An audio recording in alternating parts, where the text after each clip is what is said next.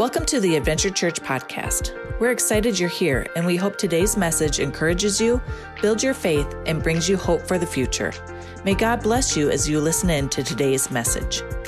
Hey, uh, I want to share, and I'm, I'm going to step, step out of my uh, normal series that I've been doing called Rebuild, and I'll pick that back up next week because it's Valentine's Day, and because it's not only Valentine's Day, a time to love, a time to show our appreciation, a time to show our gratitude to those that are dear to us. And so today, I want to speak to you today about a message that the Lord laid on my heart specifically for this day. It's called Love acceptance and forgiveness. Uh, love, acceptance, and forgiveness. You know, today, obviously, we know it's Valentine's Day, and all throughout the week, we've been giving maybe cards and candies and gift to our special someone.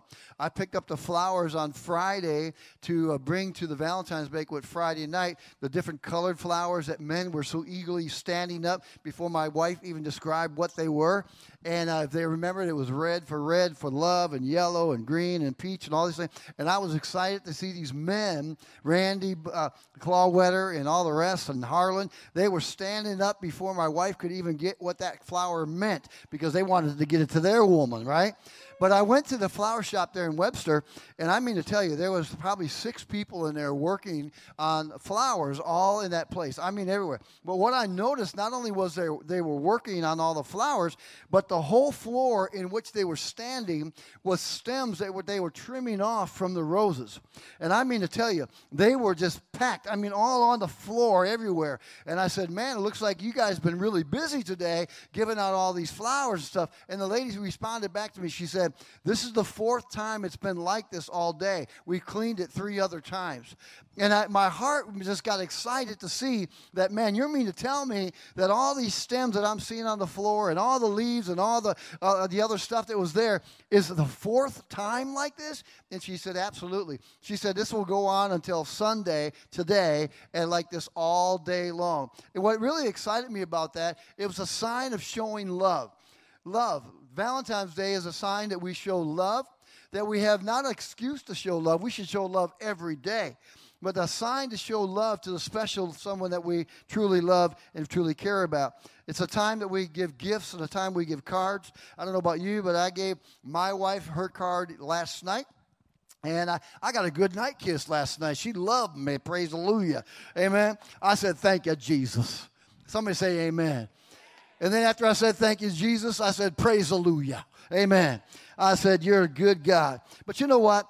You know, love, acceptance, and forgiveness. If you have your notes, there is a need, and I want you to get this in your heart. There is a need for three essential areas in the human life. Three essential areas that we all need in our lives. And here they are it's love, how many know that we need to be loved and we want to be loved and we want to be, number two, we want to be accepted. We want to be loved, we want to be accepted, and then we want to be forgiven. You know, we want others to forgive us, but it's hard sometimes to forgive others. But we all want to walk in love, acceptance, and forgiveness. I want to be loved, I want to be accepted, and I want to be forgiven. The person who is loved, accepted, and forgiven is the person who walks in confidence. When you know that you're loved and you know that you're accepted, when you know that you're forgiven, it makes you want to keep your shoulders high and walk with confidence because I know that I have someone in my corner that is supporting me, loving me, and backing me every step of the way. So, because you know that there's someone in your corner that gives you confidence that, hey, man, I can scale the mountain, I can, man, uh, jump over buildings because why? There's someone in my corner that loves me and accepts me for just who I am. And not only do they love me and accept me, but they forgive me of my faults, my failure, and I'm wrong. How many of you know what I'm talking about? Isn't that a good feeling to know that you're loved? Man, I'm telling you, wives and husbands, when you got a card from your wife, or you got a card from your husband, or you got a flower from your husband or your wife, whatever the case may be, didn't that make you feel good? That man, they showed that they loved you and they showed that they appreciated you. They even maybe told you in a card how much they love you and that you're the best thing that ever happened to me because that's what I wrote in my card to my wife. Isn't that something that you feel that way? And love. You see, listen, I love this. If we want to make the world a better place, walk in those three areas of your life. You see, listen, the Bible says in 1 John 2 6, he who claims he lives in him must walk as Jesus did. And Jesus walked in three areas of life. Number one, God so loved the world that he gave his only begotten Son, that whosoever believeth in him shall not perish, but have everlasting life. So, what he showed, he demonstrated love. That he laid down his son, gave his best and nothing less for you and I. That I'm giving my son and nothing less to show you that I'm devoted and I'm committed to this relationship, that I love you so much that I'm giving you my best in my son. That's a great feeling. But he says if we claim we live in him, we must walk as Jesus did. Do we show love to one another? Do we show love to our brothers and sisters? After all, the Bible says the two greatest commands is to love the Lord your God with all your heart. And then the second greatest command is to do what? Love your neighbor as yourself. Does that mean when only you love when you feel good? Does that mean that you only love when it's Valentine's Day? Does that mean that you only love when someone does something nice to you? You love in the good times and even in the bad times of your life. Love is not measured by feelings and emotion. Love is a commitment, a steadfast commitment that I choose to love you regardless of how I feel, regardless of what the day looks like, and regardless if you and I got into a fight or got angry at each other, I choose to still stay in love. And then the other thing is if you want to make the world a better place, acceptance. Jesus says, I love what Jesus said in his word. He says in John that he who comes to me, he who comes to me, look at what he says, I will no way cast away as orphans. That Jesus accepts you just as you are. You know, when you came to Christ, some of you can remember your testimony, what you looked like, what you acted like, the things you did before you accepted Christ. I don't know about you, but before I accepted Christ, because of my mess that I was in in life, I was afraid to go to Christ. I was afraid that he wouldn't accept me because of all my mess and all the things that I have done. But I've learned one thing that Jesus doesn't look at the outward appearance, Jesus looks at the man's heart. God looks at the heart, man looks at the outward appearance, and he accepted me just as I was. How many can relate? Maybe you were afraid to go to God because you were afraid that maybe he wouldn't accept you because of your mess. But I always say God takes your mess and gives you a message. But then Jesus says, if you want to make this world a better place, learn to forgive. A lot of times we walk around with unforgiveness towards people in our lives. And usually, what unforgiveness does, it revolves or escalates into being hatred towards someone, angry at someone, upset at someone because unforgiveness is usually the root of anger, of being upset and being mad at someone. That's what usually anger stems from. That I didn't forgive you and I can't forgive you, and therefore I have a right to be mad at you. But if we want to change the world, it needs to start with us. That God, I'm going to walk in those three elements of life and say, God, I'm going to choose to love, accept, and forgive. If you have your first point, you can see love. And I thought this was really cool about love when I looked up the word love and I studied the word love and met it says this the word love occurs 567 times in the Bible. I think that's pretty important. Amen. 567 times in the Word of God, it talks about love that God emphasizes from Genesis to Revelation and everything in between to love. Love is the icing on the cake. Man, you can have the greatest gift that you give to someone in your life. But when you give that gift, it's usually out of love. I gave you that gift because I love you and I want to show you that I love you by giving you this gift. One of the greatest gifts that we can give to mankind is love. When you ask your kids, what love is, or when you ask kids what love is, they will draw you a big heart. How many know what I'm talking about? They'll draw you a big heart. My grandkids were just at my house. They just left. Scott spoke last week. Wasn't Scott great last week? Wasn't that fun to watch Scott and my daughter? And many of you got ministered to. Man, we were here till 2 o'clock in the afternoon. They were praying for people. But I asked my grandkids, I said, Peyton, Zion, what does love mean to you? And they giggled. I, will never forget at my cabin, they giggled. And they smiled. And they said, Papa. I said, No, tell me what love means to you. And both of them, I mean, simultaneously, what they do? They drew big hearts on the piece of paper. That's what love meant to them. Is a heart. When you talk to a teenager, when you talk to a teenager, what is love to them? They will say that I always want to be with them and that I always think about them. How many can relate to what I'm talking about? Do you remember those days? You couldn't get your mind off the Brandon, I mean, uh, McKenna, I'm sure that Brandon was the same way. You had those hearts. Now, now uh, uh, uh, Maddie and, and uh, Corbin are, are, doing the same thing, right? right? Boom, boom, boom. I can see it over there in the corner. Look at that. They got a light round, right? Red around them. Look at this glowing of red. Right where you're, woo, look at that, Maddie. The heart, right? It's love. You can't get your mind off them. You think about them 24 7. You want to be with them. That's what love means sometimes to teenagers. But what does love mean to adults? When you ask an adult what love is, they will say, by doing things for them, we show our love by our action, that we do things not of obligation. Now, get this, guys. We do things out of not out of obligation, but I do things for my wife and she does things for me because she loves me. When you look at things when your wife or your husband asks you to do something, even you young people, when you look at things and say, well, I'm obligated to do this, it's going to be a drudgery when you do do it. But if you have a mindset that, man, my wife or my husband is asking me to do this. He's asking me to do this, and I'm going to respond not out of obligation. I'm not going to respond by anger or being upset that he can't get out of bed. He's too lazy, he can't get out of bed and get his own water. What's wrong with him? You see those things attached to his head? They're called legs. Use them. Amen. Amen. But when you respond out of obligation instead of love, you're going to be miserable. Because a lot of things, if you're not motivated by love and you do things out of obligation, you're going to be an upset person.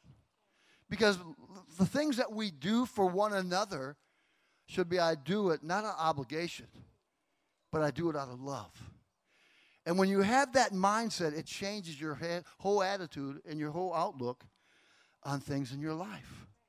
I choose. But then he goes on to this by doing things for them, telling them, and showing them that they love them. You know, my, my wife, and, and I'm sure Kathy, and I'm sure Cindy, they learned something from their, their dad. They learned something from their dad, and what they learned from their dad was every time that their dad left the house, before he left the house, he would do one thing every time. He would go to his wife, my mother in law, Ruth, and he would kiss her three times. And when he kissed her three times, that meant, I love you. And he didn't even have to say the words. And I remember when I first came into this family, and I thought, man, these guys need to find a room. and then I realized that what he was doing before he left the house was, honey, I love you. Let me say this to you men, women, you need to find a place and find an avenue, find a, a, a, things that you can show your husband or your wife or your kids that you love them, maybe, maybe not just with words, but with action. And so, because what her father has done, we as a family, my kids, we've all adopted that. If you see me sometimes when I'm sitting on the front row, man, I'm not ashamed to tell you that I love my Pookie woman. And I know that Kathy and I know that Cindy and I know that Dee Dee have all adopted that same thing. I love you. Find something in your relationship that will keep the romance and the spark going in your life of saying to one another that I love you. In First John chapter 4, I, I love this chapter because it speaks about love. It talks about love all the way through there. And when it talks about love, it's identifying Jesus and how he loved. He said, Dear friends, let us love one another. But look at where he says it comes from. Everything that has happened in love originated from God. You see, you didn't originate love. That love, when you first met your girlfriend, when you first, first met your, your boyfriend, and you fell in love and got engaged, and got married, that love was instilled in you by the very one who created it, for love comes from God. He put in you a sense of love, a sense of belonging, a sense of needing, a sense of acceptance. He put that in you so that you can learn to love one another. And love looks beyond the faults, the sins, and the failures of a person's life. And he goes on to say, Everyone who loves has been born of God and knows God. Wow. You want to know how you know if you love Christ and Jesus lives in you? By loving one another. The Bible says in Matthew 7, verse 20, it says this They shall know them by the fruit that you bear. One of the most identifiable fruits in a person's or a Christian's or a believer's life is that you love. That, that what God has instilled in you, Lord, I'm going to express it out here. It's an inward experience, inward experience. Get this now, with an outward expression. That God, I had an inward experience. God, I experienced your love. I experienced your presence in my own life. You transformed me, changed me, rearranged my life. I've had an inward experience. Now, God, I got an outward expression of showing my love and my gratitude to those around me. And he goes on to say, watch this. Whoever does not love does not know God because God is love. Ooh, it's pretty strong, right? Then he goes on, verse 9, watch, and he says, This is how God showed his love amongst us. He sent his one and only Son into the world that we might live through him. You get what he did? He gave his best and nothing less. His one and only Son. There was not another Son to replace him. He gave his best. Then he goes on to say, This is love.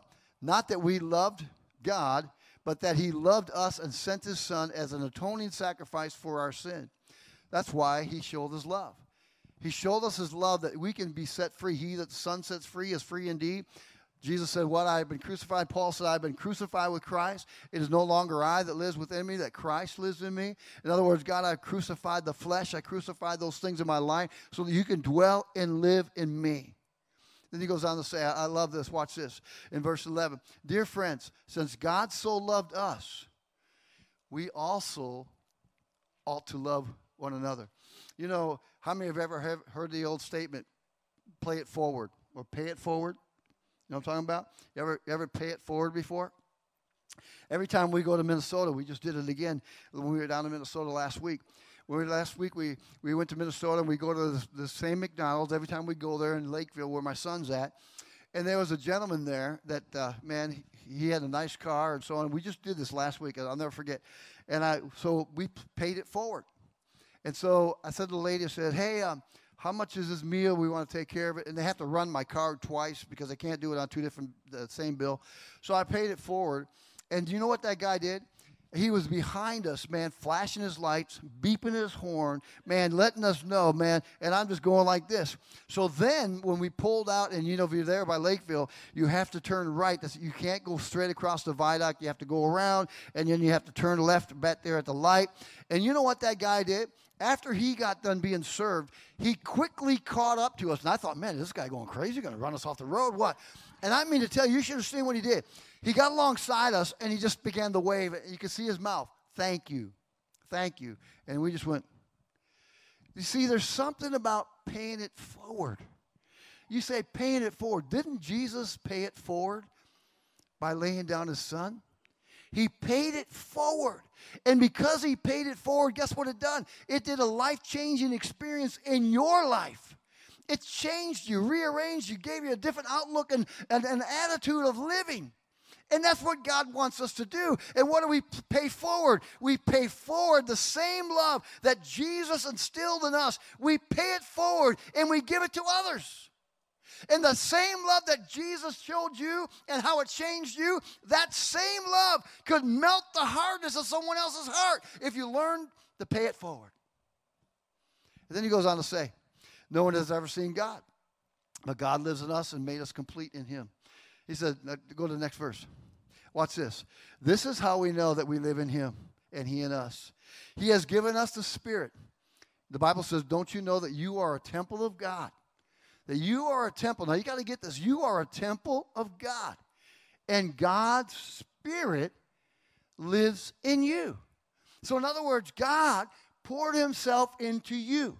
Valentine's banquet, I was so grateful for all the servers, and they came with pitchers of water. And you know what?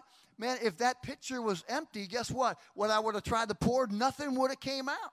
But they took that pitcher and they took it into the kitchen and they filled that pitcher up with water. That when we began to pour the water, it was able to fill my glass because what? The pitcher was full of water.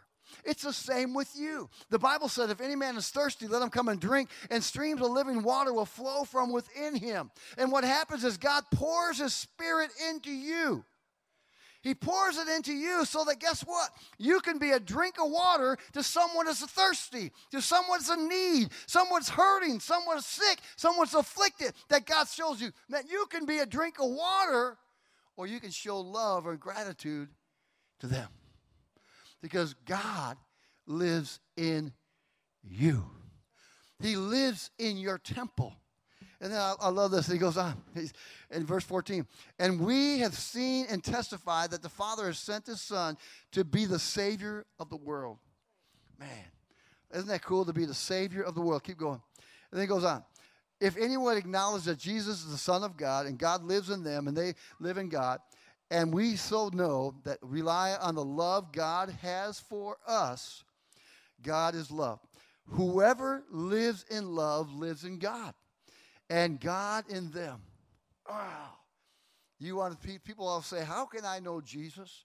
How can I see God? They see God in you by loving people in their faults, their wrongs, and their failures. You love the sinner. Now get this you love the sinner, but you hate the sin. God didn't say you had to accept the sin, but God did say you have to love the sinner. And love is what melts the sinner's heart. Love is what transforms a person's life. Love is what makes them attracted to you. If you use always vinegar, guess what you're going to do? You're going to repel them.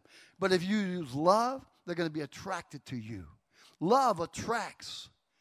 Opposite of love is vinegar. It pushes away.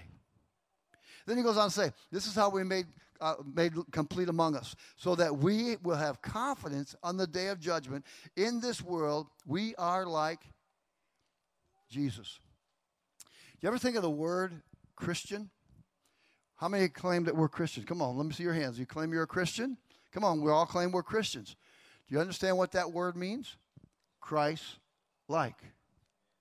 So, in other words, when you say to people, out there in this community that are dying of sick and afflicted, when you say, and you got that badge on your shoulders or on your chest like a police officer, and you tell people, hey, I'm a believer, I'm a Christian, then we need to start living like it.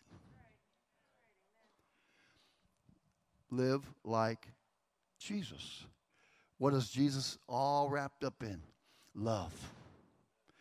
For love, love then he goes on, watch this. I know there's a lot of verses. Therefore, there is no fear in love. Perfect love drives out fear because fear has to do with punishment. The one who fears is not made perfect in love. We love because he first loved us. So, why is he saying that? You ever think about that? When someone's angry at you, maybe you blew up at your spouse and you blew up at them, and what happens when you blew up at them? You're afraid, or they're afraid to approach you. Why? They're fearful about what may come out of your mouth or how you're going to react. But love, what? It tapers down the anger, it tapers down the frustration, and it welcomes people in again. And that's why it says perfect love casts out all fear. Because when you love, people will be attracted to you. They know that you accept them, they know that you forgive them, and they know that you're going to sit and reason with them. And we can say amen. It's Valentine's Day. We're supposed to love, right? And it goes on to say, verse 20. Whoever claims to love God yet hates a brother or sister is a liar. Woo-hoo, that's not me saying that. Pastor Andrew, that's pretty strong. That's pretty, calls us a liar. I don't know about you. How many of you have ever been called a liar and you're like, what? I'm going to knock you out. Mama going to knock you out, right? And Jesus is saying point blank, you're a liar. Whoever does not love their brother or the sister whom they have seen cannot love God, whom they have not seen. And he has given us this command anyone who loves God must also love their brother and their sister. Wow. I choose to love and not just on Valentine's. I choose to love 24 7, 365 days a year. I choose to love even when it hurts. You say, Pastor, what do you mean, even when it hurts? Do you not think Jesus, when he was whipped with a cat o' nine tails, and his hands and his feet were nailed, and the spear was in his side, you think it didn't hurt? But he chose to love. Love doesn't say you're going to have a bed of roses like it is on Valentine's Day, but love does quench the fires and the anger and the hatred and the bitterness in your life. That's why it says in Ezekiel that God's going to take out the heart of stone and give you a heart of flesh. And the reason why he says that because our hearts become hearts of stone when we're walking in hatred, bitterness, and anger instead of love. Love keeps us pliable. Love keeps us open. Love keeps us accepting of one another. And then goes on to say, I love this. Love is not just a feeling or an emotion, it's a lifestyle of the one who lives in us. We are Jesus in close. Feelings and emotions come and go, but Christ and the love he puts in us is established forever. In other words, God doesn't love you one day and not the next. God doesn't love you when you mess up. He still loves you no matter what you do in life. He left the 99 to go after the one. God loves you regardless of what you're going through. Love is not just a word, it's an action behind it. It shows action behind it. If our world wants to be changed, then we need a dose of Christ and a Valentine's Day every day. How many know what I'm talking about? A dose. Love, now get this love protects, love guides, love provides, and love never stops giving and living. It never stops giving and living. One of the greatest stories when my kids and my sister and my, my brother and I, six sisters and my, and my brother, you know, being a big household, and my mom was the only one there to support us. At, and many times, because of that, so many kids, uh, we'd get sick. And I remember in the wee hours of the night, my mom was dead dog exhausted. She worked as a nurse, second shift at St. Mary's Hospital there in Racine. And she'd come home and she'd be dead dog exhausted. But you know what? When one of us kids responded by being sick, Guess who was the first one there to be at our bedside? My mama. She was moved by love. And by her actions of love, it made me or my brothers or my sister feel like everything was going to be okay. Love changes the countenance, the attitude, and the emotions of the person that you're loving. Did you get that? It changes the attitude, the emotions of the person in which you're loving. I love this. There is no expiration date with love, it never expires. Love never quits when things get tough, rough, and even messed up. How many know what I'm talking about? Love people when they least expect it and least deserve it. You love people when they least expect it and least deserve it. Now, how many of you ever watched the uh, American Pickers Show? You know, you ever, ever watch American Pickers? I love that show because I like antiques, and my sisters like antiques. My dad and my stepmom, they would always go to these antique dealerships, and they would go to auctions and buy all these antiques. So I kind of, kind of, I got a little bit of insight about antiques. And matter of fact, my, my wife has an antique dresser and stuff from her grandmother and blah, blah, blah. And so I know a little bit about antiques. But, anyways, what American Pickers do, they go around and they travel all around the globe, right? You know, even go over uh, overseas and they get some stuff overseas, but more, mostly in the United States. And they do is they, they, they, they look for antiques. They look for things of value.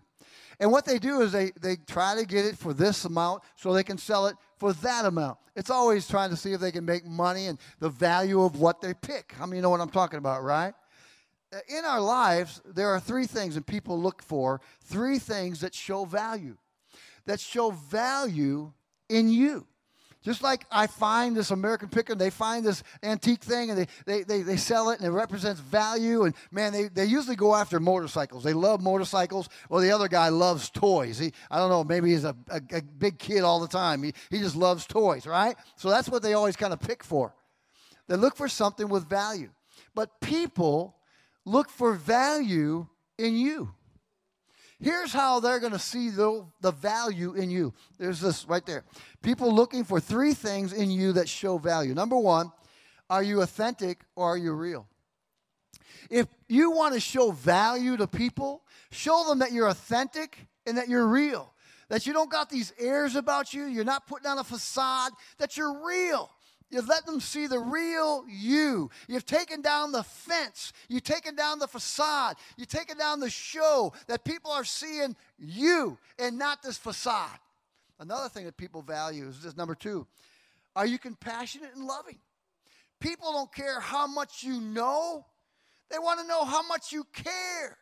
Are you loving and compassionate? Are you forgiving and accepting? Are you moved by emotions when you see someone that's hurting, someone that's sick and afflicted? That's what people want to know. Are you real? Are you compassionate?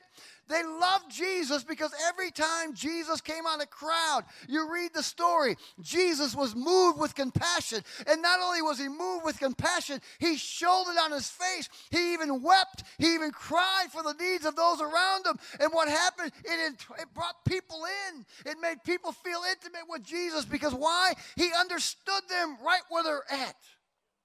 And in your life, people don't care how much you know. They want to know how much you're going to love. Do you really feel their pain?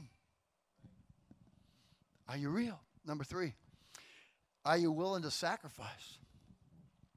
Are you willing to go the extra mile? You see, I always say this talk is cheap. Talk is cheap, but action is deep. Are you willing to sacrifice? Are you willing to go the extra mile? If you were in Cheryl my shoes, you know that Cheryl and I, we get phone calls two, three, four, five, six, seven, eight, round the clock. We're going to rock. You, you know, we get calls all night long. All night long, all night. Lionel Richie, if you're wondering. you don't know none of that. But you know what? Listen, we get calls all night long. And you know what? When they call me, I have two decisions. I have two choices. Either I'm going to let it ring and go to my answer machine, or I'm going to pick it up. And a lot of times when I pick it up at 2, 3 o'clock in the morning, which you're not even aware, Jeff, my dad, he's aware of everything I go through, the appointments I have, the late night hours I spend. And when I pick up that phone at 2 o'clock, 3 o'clock in the morning, the person that calls me with the emergency are startled, that first of all, that you picked up the phone. Second of all, that I prayed with them. Third of all, that I came over there. And you know what? Many of there's some of you here today. I can I want to point you out because you know who you are. But I've been at your house. And I remember coming to mm-hmm. some of your houses. The first thing that you said, Pastor, it's so awesome that you came here. Thank you, thank you, thank you. You see, love is willing to sacrifice. It's willing to give up the essentials or the amenities of your maybe your own personal life for the sake of others. God, I have to sometimes break out of my comfort zone to comfort someone else in their zone. That's what people are really looking for. Another one is this point two acceptance. And I, I really want you to hear this one. I, this one really resonated with me. And so, uh, acceptance. A person's desire to be accepted regardless of race, color, or, or status. That a person wants to be accepted. We all want to be accepted. How many re- relate what I'm talking about, right? We all want to be accepted. In Romans chapter 2, verses 10 through 11, I love what Jesus is saying there, Paul is saying to the church in, in the Roman church. He says this But glory, honor, and peace for everyone who does good. First for the Jew, that's me and you. Then he even emphasizes the Gentile, which is what? The sinner. So he looks at the spectrum of both good and evil, believer, unbeliever. He looks at both of them. And he goes on to say this For God does not show favoritism. Amen. He doesn't show favoritism. Do you know what the greatest places where Jesus ministered to? It was in the marketplace. It was in the marketplace where there was less fortunate where there were sinners, where there were non believers, where there were drunkards, where there were drug addicts, where there were adulterers, where there were uh, uh, uh, prostitutes. All these things is where Jesus went to the marketplace because he didn't show favoritism to the more fortunate and the less fortunate. He said, They're all equal in my eyes. He who comes to me, I will no way cast aside. I will accept them. I will love them. I will embrace them. And it doesn't matter where you've been, what you've done done or who you are. I accept you. Come on. And that's what God, He accepts us. And so that people find, you got to get this now, please hear this. People find their way in life a lot of times by the people who accept them for who they are. If you're a young person, can you do me a favor? You're a teenager and below. Can you just do me a favor? Can you just stand for a minute? If you're a teenager, please stand. Just, just stand. Don't be afraid to stand. Please stand. Yeah. I want to tell you something. I'm so grateful for you. I want you to know that your pastor understands you. I really want you to, you can be seated. Your pastor understands them. When I was a youth pastor, this resonated, stuck in my heart. I mean to tell you, I would walk away and ask my wife when I would go into Fruita High School, Grand Junction High School, Center High School, all the different things, Palisade High School, when I traveled for Mothers Against Drunk Driving, and I went to all these schools and I preached all over to all these schools, Mothers Against Drunk Driving, all through the whole state of Colorado. I traveled and traveled, and I would minister to young people. And I remember, man, when I'd minister to these young people, and that night after ministering to them in school, we'd have an outing at a church, and we'd tell them, come to this church and come to that church. And all these kids would come in waves. Michael, I'll never forget this. And this transformed my life as a pastor because there I was only the, the second peon. I was only the youth pastor. Huh?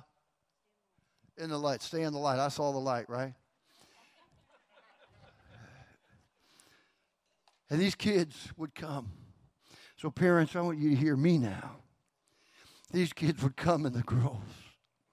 They would come in droves, and I'd give an altar call. And I'd pray with these kids. And these kids would sit there and cry. And I'd say, Young lady, young man, what is wrong with you? What's wrong? Why are you crying? And they would always say, it never failed. They wouldn't call me Pastor CJ because I couldn't introduce myself as Pastor CJ in the schools. I had to be CJ.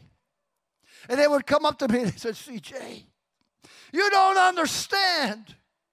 And I said, What do you mean I don't understand?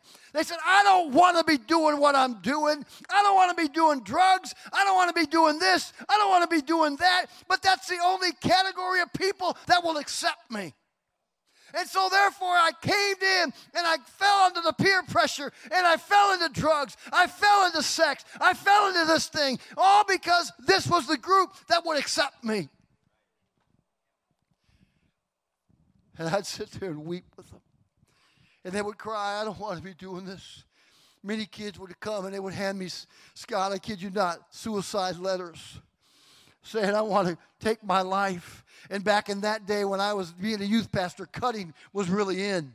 And if you know anything about cutting, man, cutting is exactly what they did in the book of Elijah, that they cut themselves, calling on the demons to try to prove Elijah's God was not as strong as their God. So they cut themselves, making themselves a sacrifice. And kids would roll up their sleeves, and they had cuts all over their arms. And they said, CJ, I don't want to do this in my life.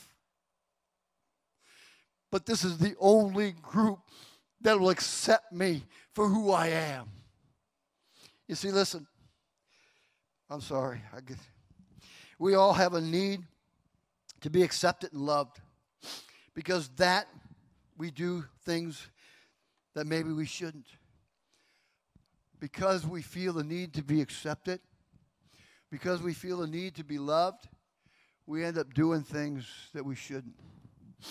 Do you think that the road that I took in my life, that when I was doing drugs, do you think I wanted to do that?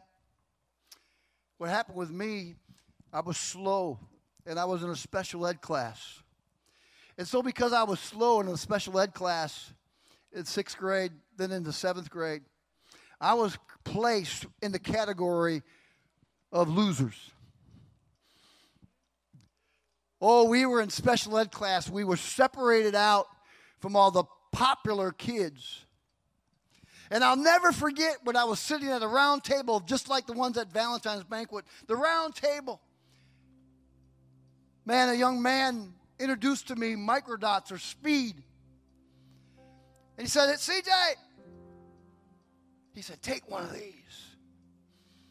If you know anything about microdots, you put them in your eyes and it gets in your bloodstream and you get the rush that you never know in your life. Your head feels like you're exploding. They look like little poppy seeds and you put them in your eyes and man, before you know it, you're flying higher than a kite.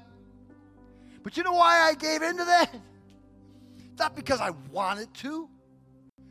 It's because this young man accepted me. I was a loser. I was an outcast. I was in special ed. I couldn't read. I had dyslexia. I was accepted. I was accepted. You got to get this now. Watch this. In James, I know it's time, but you, you got to hear your pastor's heart. Watch this. Watch this in James. James 1, James 2, 1 through 4. Brothers, my brothers and sisters, believers in this glorious Lord Jesus Christ. And look what he says. You must not show favoritism. You know that my goal as pastor is to touch every one of you. Every time I come in here, it's intentional when I come in late because I'm moving from the back to the front trying to touch every one of you as much as I can. Why? Because I don't know who gives in this place and I don't know who doesn't give in this place. I don't know who has deep pockets and those that don't have deep pockets because I never want people to think I love you because you're deep pockets. I love you because of who you are. That's what your pastor is all about. It doesn't matter how you look, how you smell, how you dress, what color of your skin. You are loved at Adventure Church. And while Cheryl and I are pastors, I don't care who you are, what you done, and where you came from. You are welcome in these doors at Adventure Church. And if anybody ever pushes you away, you let this guy know because I'll push them away. Come on. And what he says. Suppose a man comes in your meeting wearing a gold, good, gold ring and fine clothes. And a poor man is filthy, old clothes also comes in.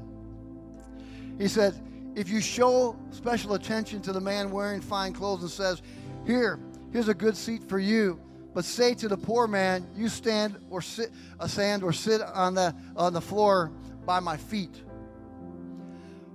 Have you not discriminated your, amongst yourself and become judges with evil thoughts? See, listen. Hear your pastor this morning.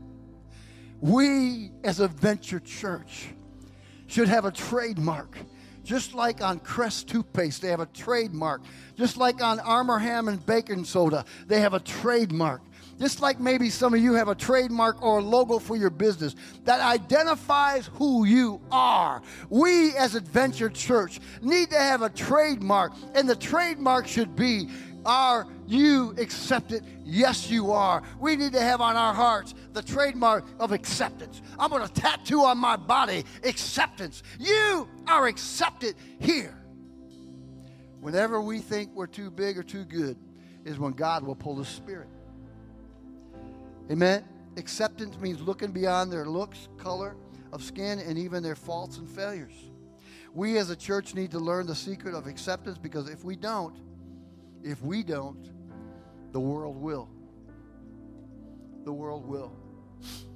And we wonder why some of our kids, some of our people that maybe have attended here once before, or other people going to other churches, have stopped going to other churches and stopped going to church all in general. Why? Because maybe they weren't accepted. Maybe things were said about them. Maybe things were done to them.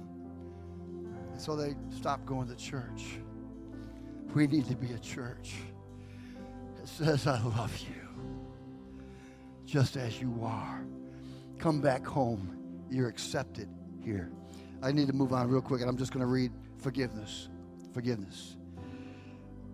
God not only gave you forgiveness, but God gave you the authority for your present and future to forgive others. He's given you authority to forgive. It's a choice. Forgiveness is a gift that you give to yourself. Because unforgiveness will confine you, hold you back, keep you from going forward. Forgiveness says, I forgive, forget, and make things right again. Make things right again. How many of you have holding on to unforgiveness and things are all messed up in disarray? Maybe it's time to make them right. Forgiveness has no records of wrongs from the past. It does not keep score to get even. It doesn't keep score. They got me, I'm going to get them. The Bible says they strike you on one cheek, let them turn, turn the other cheek, let them strike you on the other. It doesn't say get even. It doesn't say knock them out. Forgiveness is a choice that we must make and a heart decision that we must take. I choose to forgive. I close with this. When I was preparing this, the Lord brought this seriously. The Lord brought these verses of Scripture up to me in the throne room. So, this I can say has been bathed in prayer, these verses. And I thought it was kind of unique that God brought this to my spirit because the Bible says that the Holy Spirit brings to remembrance those things or the verses or scriptures to your mind. And so uh, when I was praying, I wrote this down. I always keep a journal by me, and I write things down because the Holy Spirit gives it to me. But in Matthew, watch this Matthew chapter 6, it's the disciples, which you and I are, we're asking Jesus, Jesus, how can I pray? How, teach us how to pray. Teach us. Have you ever said that before? How do I pray, Pastor? How do I pray? I always call it acts. When I go in to pray, adoration, confession, thanksgiving, and supplication. Acts. Adoration, confession, thanksgiving, supplication. That's how I pray. But Lord, how do I pray? And the disciples were asking Jesus. So this is Jesus speaking in his very words. This is Jesus formatting a prayer. So he says, This then is how you should pray. Wow. Our Father in heaven, hallowed be your name. In other words, the first thing you do when you go into prayer, you recognize the Lord and Savior, the King of Kings and Lord of Lords in your life. When you recognize Him, you get the ear of God. You get the ear of God. Always remember that. You get the ear of God. Then He says this Your kingdom come, your will be done on earth as it is in heaven. Your kingdom come, live in me. Live in me. Let me be like you. Then watch this. He goes on in verse 10 or 11. Give us today our daily bread. Man does not live by bread alone, but by the very words that proceedeth out of the mouth of God. Matthew 4 4. Right? Give us this day our daily bread. Not yesterday's manna, but today's today's vitamin, today's nourishment for my life. you find that in prayer. Today I feel empty because I normally pray an hour and a half before every Sunday morning. And I feel naked. I hope I'm doing okay. Am I doing all right today? Am I doing all right? Am I doing all right? Look at verse 12 now. Look at this. Look at what he says in verse 12. The formula to pray. It's not my words, it's his words. My words are empty, his words are power. He says this Give us today our daily bread. Here's the dagger, verse 12. And forgive us our debts, as we also have forgiven our debtors. In our daily prayer, God wants us to have a checkup from the neck up. In our daily prayer, God is saying, Forgive us of our debts, me first, and then let me be able to forgive the others that maybe have offended me, hurt me, talked about me, gossiped about me, lied about me, took my promotion from me. Whatever the case may be that brought pain to your life, and here's how you know if that pain is still there. That every time that person's name's brought up, does it bring a spark to you? Does it bring pain to you? Does it hurt you? When you see them, do you avoid them, walk around them? That's how you know that you haven't forgiven But then he goes on to say, watch this. And lead us not into temptation, but deliver us from the evil one. Why does he say, lead us not into temptation? Because when you see the one that offends you, you get tempted to get angry at him. You get tempted to get mad at him. You get tempted to want to throw a towel at him. You get tempted to maybe say some words you shouldn't say. Lead us not into temptation, but deliver us from the evil thoughts, the negative conduct, the negative, negative speech that comes out of my life. Then he goes on, watch this. For if you forgive others, this is Jesus talking. For if you forgive others when they have sinned against you, your heavenly Father will also forgive you. What are the three essentials of life? What are the three essentials that we need? We need to be loved, we need to be accepted, and we need to be forgiven.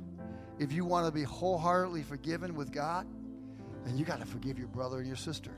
God not only gave you forgiveness, but God gave you the authority to, for forgiveness. He gave you that. He gave you the authority. Forgiveness is not just when you feel like it or when you deserve it. It's an everyday experience.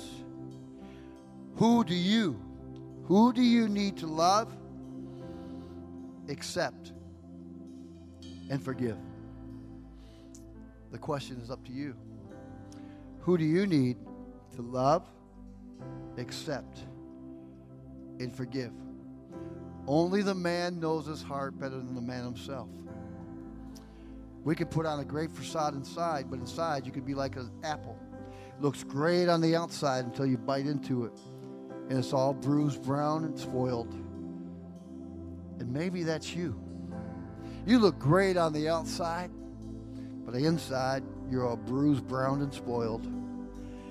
And you'll never be fixed until you learn to love again, until you learn to accept again, and until you forgive again. Will you stand with me a moment? And then we're going to go right into a meeting, but I want to pray for you. I'm not going to call you forward. But I know that God wants to do something today. Today is Valentine's Day. It's a time to love. But we can't love, if we have roadblocks in our heart. We can't love and we can't accept if we have roadblocks in our heart. So, what I want to do, with no one looking around, I pray for you. I kid you not. I pray for you. I really sincerely do. Heather, I don't, just don't say that. I do. I really do. I pray for you folks. So your heads are bowed and your eyes are closed. I want to ask you a question, Pastor. You'd say, Pastor, I need to forgive someone in my life. I need to learn to love again. I need to learn to accept again. If that's you, if that's you, you say, Pastor, will you pray for me? Just slip your hand up. Yes. Wow. Wow. Wow. Wow.